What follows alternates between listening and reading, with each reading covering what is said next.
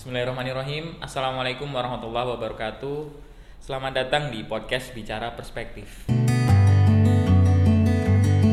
Baik teman-teman semuanya, di sini saya bersama Mas Aldi. Yes. Ya. Assalamualaikum Mas Aldi. Waalaikumsalam warahmatullahi Oke. wabarakatuh. Oke, apa kabar Mas Aldi? Alhamdulillah sehat luar biasa. Sehat luar biasa ya. Boleh dijelaskan ini kesibukan Mas Aldi sekarang? Oke. Okay. Ngapain aja nih? Bismillahirrahmanirrahim. Assalamualaikum warahmatullahi wabarakatuh. Waalaikumsalam warahmatullahi wabarakatuh. Ya, perkenalkan saya Aldi Setia Pambudi ya. Sekarang saya sebagai mahasiswa semester enam di salah satu perguruan tinggi swasta di Purwokerto. Alhamdulillah dari beberapa tahun yang lalu saya diamanahi sebagai ketua relawan di M R I Kabupaten Banyumas. Itu Mas. Sekalipun masih muda tapi kita harus tetap menjadi seorang relawan, dan di sini Mas Aldi di relawan masyarakat relawan Indonesia ya, ya M R I ya. Itu sebagai ketua M R I jadi, Banyumas ya? Iya, jadi ketua M R I Kabupaten Banyumas. Selain sibuk di dunia relawan dan dunia kampus, mungkin ada kesibukan lain, mungkin berbisnis misalkan? Oh, enggak Mas, uh, saya sekarang memang sedang terfokus untuk mengembangkan di M R I ya Mas ya. Karena untuk bisnis mungkin nanti ada waktunya sendiri, untuk bekerja ada waktunya sendiri. Sekarang saya sebagai mahasiswa punya waktu luang gitu, saya masih fokus ke relawan Mas, mengembangkan M R I Kabupaten Banyumas. Oke, oke, mungkin boleh dijelaskan sebetulnya yang dimaksud dengan relawan itu apa sih, dan dunia relawan itu seperti apa, boleh dijelaskan? Ya. Relawan itu sendiri kalau secara maknanya adalah singkatnya relawan, dia adalah orang yang rela melakukan sesuatu, yang tidak memikirkan apa ya? sebuah feedback untuk dia, tidak memikirkan keuntungan untuk dia. Jadi dia melakukan sesuatu ya karena rela, karena kesukarelaan, karena diri dia pribadi gitu ya. Karena misalkan kalau contoh relawan kemanusiaan ya, dia melakukan sesuatu karena dunia kemanusiaan, karena dia peduli sama orang-orang di sekitar dia, dia peduli sama bangsanya, dia peduli sama negerinya gitu Mas. Kalau menurut saya seperti itu. Oke. Bahwa kita sering dengar dengan istilah bahwa manusia itu adalah makhluk sosial. Nah, di situ kan otomatis sebagai manusia adalah makhluk sosial, apa yang ingin diambil peran oleh uh, teman-teman relawan? Ya, yeah, uh, kita sudah tahu bahwa relawan itu salah satu program kerjanya adalah membantu. Yeah. Uh, mau nggak mau, sebuah sebuah kewajiban, bahkan ketika relawan, apalagi kita membawa nama relawan kemanusiaan, kita harus melakukan kerja-kerja kemanusiaan. Entah itu membantu saudara kita yang dekat atau mungkin membantu saudara kita yang jauh. Nah, apalagi bagi teman-teman pendengar podcast sudah tahu bahwa manusia adalah makhluk sosial gitu ya. Di situ kita bahwa simpulkan bahwa manusia sendiri nggak bisa dia hidup sendirian. Dia bukan sebuah makhluk individu. Dia harus saling berhubungan, dia harus saling menolong gitu ya. Dia harus saling bisa memanfaatkan dan bermanfaat untuk yang lainnya. Begitu Mas. Manusia itu harus bisa bermanfaat dan memanfaatkan untuk orang lain. Iya. Oke. Nah, Mas Aldi ini melihat persoalan dunia kemanusiaan dewasa ini seperti apa? Kemanusiaan dewasa? Iya, mungkin akhir-akhir ini. Uh, ya. Uh, kita tahu ya, mungkin teman-teman pendengar podcast semua, saat ini kita sedang diuji sama Allah Subhanahu Wa Taala, ada namanya wabah gitu ya. Iya. Dengan adanya wabah, kita tahu sendiri perekonomian turun, pekerjaan hilang, banyak kemarin saudara-saudara kita di Indonesia yang kena P H K dan seterusnya. Terus pedagang-pedagang juga yang tadinya mungkin jualan di kantin dan seterusnya, dia nggak bisa menjajakan jualannya gitu ya. Nah, ini salah satu problem atau masalah yang seharusnya relawan atau dunia kemanusiaan kita bisa jawab. Iya, iya, iya. Jadi untuk sekarang ya kita mengambil sebuah peran di mana kita bisa membantu mereka-mereka yang terdampak dengan pandemi ini. Oke. Mungkin lebih spesifik untuk saat itu ke situ, Mas. Nah, mungkin gini, sebenarnya ada nggak sih ruang lingkup uh, relawan kemanusiaan? Ada nggak sih batas-batas uh, uh, kita melakukan aksi-aksi kemanusiaan? Ada nggak? Ya, kalau untuk aksi kemanusiaan kita tidak dibatasi oleh umur, tidak dibatasi oleh suku, agama gitu. Oke. Ya. Yang namanya kemanusiaan, ketika dia manusia, ya itu peran kita gitu. Kita harus menolong dia ketika memang kita mampu gitu. Jadi kita harus menggarisbawahi juga bahwa kita mampu ya, ya. Kita mampu menolong ya kita tolong. Ketika kita tidak mampu, ya kita tolong diri sendiri dulu lah. Nah kadang kan ada persoalan mungkin di masyarakat bahwa di nama apa aksi-aksi kemanusiaan ketika ada batas, kita memba- uh, kita menolong yang masih sesama agama, sesama suku, kelompok, ras dan sebagainya. Itu dalam relawan kemanusiaan sebetulnya tidak ada batasan. Iya, tidak ada batasan, Mas. Ya. Jadi siapapun ketika dia masih manusia gitu ya, iya, kita harus tolong gitu ketika kita mampu. Ketika kita mampu. Oke. Nah, di sini sebetulnya peran seperti apa sih yang sebetulnya bisa, jadi anak muda itu berperan di dalam, kita nggak bicara relawan dulu deh, di dalam dunia kemanusiaan misalkan. Ya, uh, mungkin buat teman-teman pendengar podcast semua, ketika teman-teman sekarang masih berumur muda gitu ya, saya pun sejujurnya masih muda gitu ya. Ya.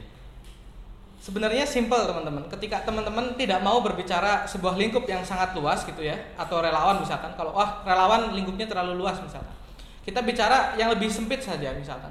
Kita bicara tentang teman-teman yang sekarang e, sebagai mahasiswa misalkan. Iya. Mahasiswa harus misalkan jeli melihat kondisi di kampusnya. Melihat teman satu kelasnya misalkan. Simpelnya seperti itu. Atau sekarang sebenarnya siapa sih yang nggak punya medsos gitulah. Iya. Ketika teman-teman tidak mampu untuk mencari informasi misalkan. Siapa masyarakat yang membutuhkan, tapi teman-teman kan mampu meng-share informasi yang teman-teman dapat gitu. Ya setidaknya teman-teman berperan melalui medsos gitu. Jadi banyak cara yang bisa teman-teman uh, khususnya kita nih sebagai anak muda lakukan gitu ya, untuk membantu orang lain gitu ya. Entah itu melalui sosial media atau kita terjun langsung bantu uh, orang uh, yang membutuhkan gitu ya. Di sini sebagai uh, pengalaman deh, boleh cerita Mas Aldi selama terjun di dunia dunia relawan atau dunia kemanusiaan. Ini bagaimana proses? Kan enggak, kita pasti ada titik di mana kita melakukan sebuah awal atau melangkah langkah yang pertama di dalam dunia uh, relawan atau dunia kemanusiaan. Iya. Yeah. Uh, sejujurnya awal saya melangkah itu dari ketakutan ya Mas. Masya Allah. Ya. Dari ketakutan. Dari ketakutan. Saya dulu berpikir bahwa saya sekarang saat itu ya awal masuk kuliah. Saat itu saya awal masuk kuliah. Saya berpikir ini saya sebagai mahasiswa bisa kasih apa? Sedangkan sebagai mahasiswa kebanyakan, ini saya nggak bilang semuanya ya, tapi kebanyakan kita hanya memiliki waktu luang sama tenaga. Iya.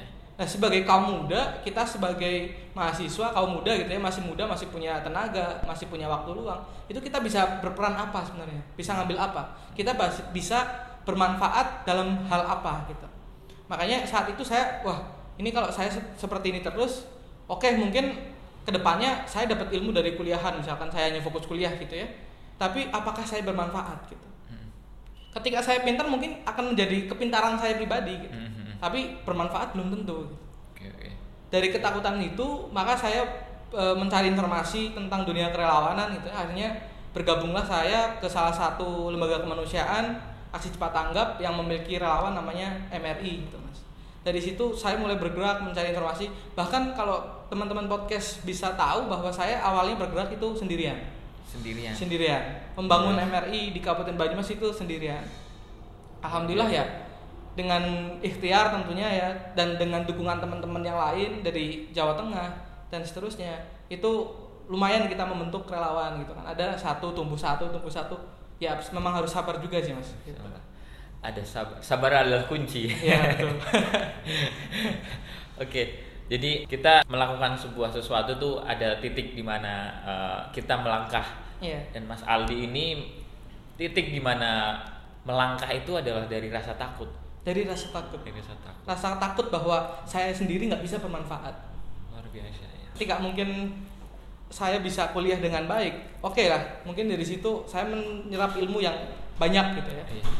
Tapi apakah dari situ saya sudah bermanfaat? Padahal saya punya banyak waktu luang, saya banyak uh, punya banyak tenaga gitu ya, saya punya banyak ide gitu ya, dan saya bisa melihat sebuah persoalan di lingkungan. Nah terus ngapain saya diem? Nah, salah satu wadahnya untuk bisa menyalurkan itu adalah lembaga kemanusiaan. Kalau saya bergerak sendiri, nggak mungkin kayaknya persoalan itu selesai. Kalau saya nggak memiliki teman-teman relawan yang satu frekuensi, atau teman-teman tongkrongan saya, ibaratnya kalau anak muda gitu ya, teman-teman tongkrongannya yang tidak satu frekuensi, itu nggak mungkin persoalan-persoalan itu akan selesai. Gitu. Jadi dari rasa takut itu tumbuhlah keinginan saya sebenarnya ya untuk sedikit, bukan membangun, kalau membangun itu terlalu luas ya, tapi untuk sedikit membantu, setidaknya membantu walaupun sedikit. Oke, ini kita bicara tentang perkembangan teknologi digital yang semakin uh, canggih dan mungkin di dunia media sosial. Menurut Mas Aldi sendiri nih, perkembangan teknologi saat ini apa sih uh, peran yang bisa dilakukan dalam dunia kemanusiaan dengan kompleksitas perkembangan sekarang? Ya, uh, ini ya Mas, tadi saya sudah singgung di awal bahwa sebenarnya sebagai kaula muda gitu ya, sebagai anak-anak muda yang mungkin katakanlah saya sibuk banget Mas, saya nggak punya waktu luang nih. Tapi saya yakin nggak mungkin teman-teman yang pendengar podcast ini nggak punya waktu luang, teman-teman scroll I G yeah. atau browsing apalah di yeah, yeah. Google, di Facebook gitu yeah. ya. Pasti tuh waktu itu ada gitu ya. Yeah. Kalau teman-teman memang tidak memiliki waktu luang untuk bisa ke lapangan, untuk hmm. bisa bergabung ke sebuah lembaga kemanusiaan, setidaknya teman-teman membagikan informasi. Yeah. Itu sangat membantu. Yeah. Karena kunci kemanusiaan itu bukan cuma kita membantu, tapi apa yang mau kita bantu gitu. Okay. Kalau kita cuma berbicara mengenai uh, kita membantu, tapi apa yang mau kita berikan? Mm-hmm. Nah, apa yang kita berikan itu yang harus kita cari. Gitu kan? Yeah. Biasanya kalau sekarang kita lebih mengenal namanya campaign. Campaign. Iya, campaign itu kita ya istilahnya bahasa Indonesia kita galang dana lah. Gitu. Iya, iya. Tapi dengan bentuk digital. Digital. Dalam bentuk digital. Oke. Kita campaign digital tentang sebuah persoalan. Iya. Dan itu akan akan lebih uh, mudah diakses oleh orang. Betul. Begitu ya. Akan dan betul. Dan itu menjadi tantangan, eh, menjadi peluang ya. Menjadi peluang, peluang di peluang. dunia kemanusiaan, bagaimana yeah. ketika ada persoalan. Makanya banyak sekarang uh, uh, lembaga-lembaga kemanusiaan nyentuh uh, digital sebagai platform untuk campaign itu tadi. Betul. Oke. Dan sejauh ini apakah efektif menggunakan digital? Ya, yeah. untuk saat ini sangat efektif. Saya sangat bisa efektif. bilang seperti itu, sangat efektif. Kenapa? Sekarang teman-teman yang mendengar podcast ini, siapa sih yang nggak menggunakan WhatsApp? Yeah. Atau siapa sih yang nggak punya Facebook, atau yeah. siapa sih yang nggak punya Instagram gitu kan? Pasti teman-teman hampir sebagian besar punya lah. Dengan itu saja itu teman-teman sudah mendapatkan informasi sebenarnya. Oke. Jadi Apa? jadi nggak cuma informasi yang yeah, betul. yang mungkin belum belum terlalu penting gitu ya. Yeah. Tapi ketika informasi itu terkait dengan kemanusiaan, seharusnya itu yang menjadi apa ya ketertarikan kita sebagai manusia gitu ya. Yeah. Soalnya kadang kita sering temui uh, informasi-informasi yang sebetulnya nggak nggak penting-penting amat dan orang hampir tiap hari nge-share dan lain sebagainya. Bisa jadi informasi yang mungkin penjual apa di pinggir jalan dan kita share kalah dengan informasi yang nggak penting, sehingga penjual ini nggak terbantu karena tertutup informasinya. Ya itu juga salah, mungkin bukan salah satu ya. Itu uh, bentuk ketidak bermanfaatnya medsos adalah ketika memang kita selalu mengakses uh, misalkan informasi-informasi yang nggak penting gitu ya, yeah. misalkan entah itu apalah gitu, berita-berita hmm. yang nggak penting, berita dari selebritis gitu, ya beranda kita akan terpenuhi dengan itu. Yeah. Ketika ada informasi yang memang penting, kita nggak akan tahu. Apalagi kalau kita sendirinya sudah acuh, kita nggak mau mencari informasi tentang itu, itu sudah hilang aja. Yeah, yeah. Terus makanya ketika ada orang yang bilang, wah saya nggak pernah nih nemuin berita uh, butuh bantuan atau apa yeah, gitu. Yeah. Ya mungkin dia yang bilang, dia yang kurang aware, dia kurang peduli dengan informasi itu, dia tidak mau mencari gitu. Ini menjadi salah satu tantangan ya di, di era sekarang nih dalam dunia kemanusiaan gitu. Oke, saya masih masih penasaran sebetulnya yang dimaksud relawan itu siapa? Ya, yeah. kalau kita bicara secara umum gitu ya, yeah. bukan bicara secara kelembagaan. Relawan itu ya semua orang. Semua itu bisa menjadi relawan. Okay. Orang yang membantu tetangganya, yaitu kita sebutnya relawan. Hmm.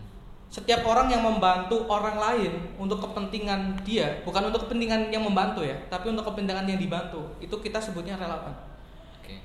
Tidak ada rentan usianya, tidak ada sukunya apa, agamanya yeah. apa. Ya, ketika kita bicara persoalan kemanusiaan, ya kita bicaranya tentang makhluk sosial tadi gitu ya, yeah, yang yeah, kita yeah. singgung di awal gitu.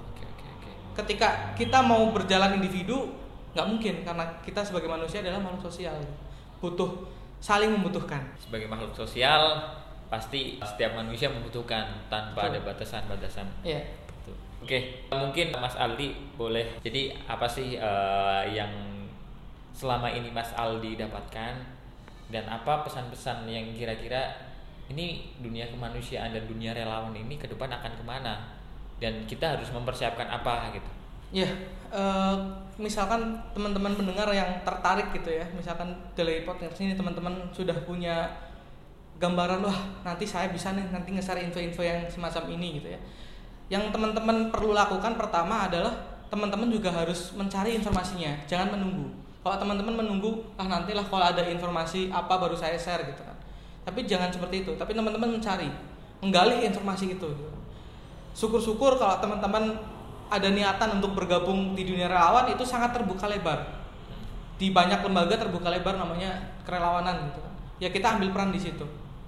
Poin pentingnya adalah yang mau saya tanamkan, siapa yang membantu orang lain dia akan mendapatkan satu pahala sama kebaikannya dengan apa yang orang itu kerjakan gitu. Jadi misalkan contohnya bagi teman-teman mahasiswa yang notabene misalkan kos uangnya juga belum banyak, belum mem- bisa membantu secara keuangan gitu ya, misalkan dengan donasi, tapi teman-teman punya tenaga, teman-teman punya pikiran, teman-teman punya energi dan punya ide untuk membangun program, untuk bisa terjun ke masyarakat, untuk bisa menyelesaikan persoalan di masyarakat gitu ya, teman-teman punya itu walaupun teman-teman tidak memiliki uang ya. Padahal salah satu kebutuhan yang mendasar manusia salah satunya adalah uang lah ya, kita yeah. sebut aja seperti itu yeah. Untuk dibelanjakan, untuk makan sehari-hari dan seterusnya, itu semuanya butuh uang. Lah karena teman-teman nggak memiliki itu, teman-teman nggak memiliki uang gitu ya istilahnya, terus teman-teman mau ngapain? Mm-hmm. Makanya teman-teman bantu secara tenaga, dan ketika teman-teman membantu secara tenaga teman-teman juga akan mendapatkan pahala. Ini saya bicara segi agamanya sedikit yeah. ya mas yeah. Akan mendapatkan pahala yang sama dengan orang yang memodalkan atau mendonasikan uangnya untuk membantu program tersebut. Jadi salah satu keunggulan relawan adalah itu. Teman-teman mungkin nggak mengeluarkan uang, teman-teman yeah. mungkin belum berkurban gitu ya misalkan, yeah. atau teman-teman belum berdonasi, tapi teman-teman juga mendapatkan pahalanya. Dengan teman-teman menjadi salah satu penyalur, teman-teman menjadi salah satu tangan dan kaki donasi tersebut sampai kepada penerima manfaat. Dan tantangan ke depan nih di dunia relawan dan dunia kemanusiaan menurut Mas Aldi? Iya. Yeah. Tantangan ke depan kita lebih ini ya mas, sebenarnya yang paling terbesar adalah menyadarkan e, generasi sekarang gitu ya. Mungkin kita nggak berbicara generasi saya ke atas gitu ya, generasi yang sudah lumayan senior gitu ya, atau mungkin tua gitu lah yeah. Kita bicara mengenai generasi muda yang kita bisa lihat zaman sekarang teman-teman sudah asik dengan gadgetnya yeah. Sudah asik dengan handphonenya gitu kan, bahkan untuk berinteraksi saja itu sudah sangat jarang. Mm-hmm. Uh, yuk main misalkan, anak-anak kecil mereka main ngumpul di satu tempat tapi semuanya asik dengan gadgetnya. Iya iya iya. Nah ini salah satu cerminan di mana makhluk sosialnya manusia itu hilang dengan gadget. Oke okay, oke. Okay. Sifat makhluk sosialnya ya, sifatnya, yeah. sifatnya itu hilang dengan gadget. Yeah. Kalau dulu mungkin uh, mungkin kalau angkatan saya gitu.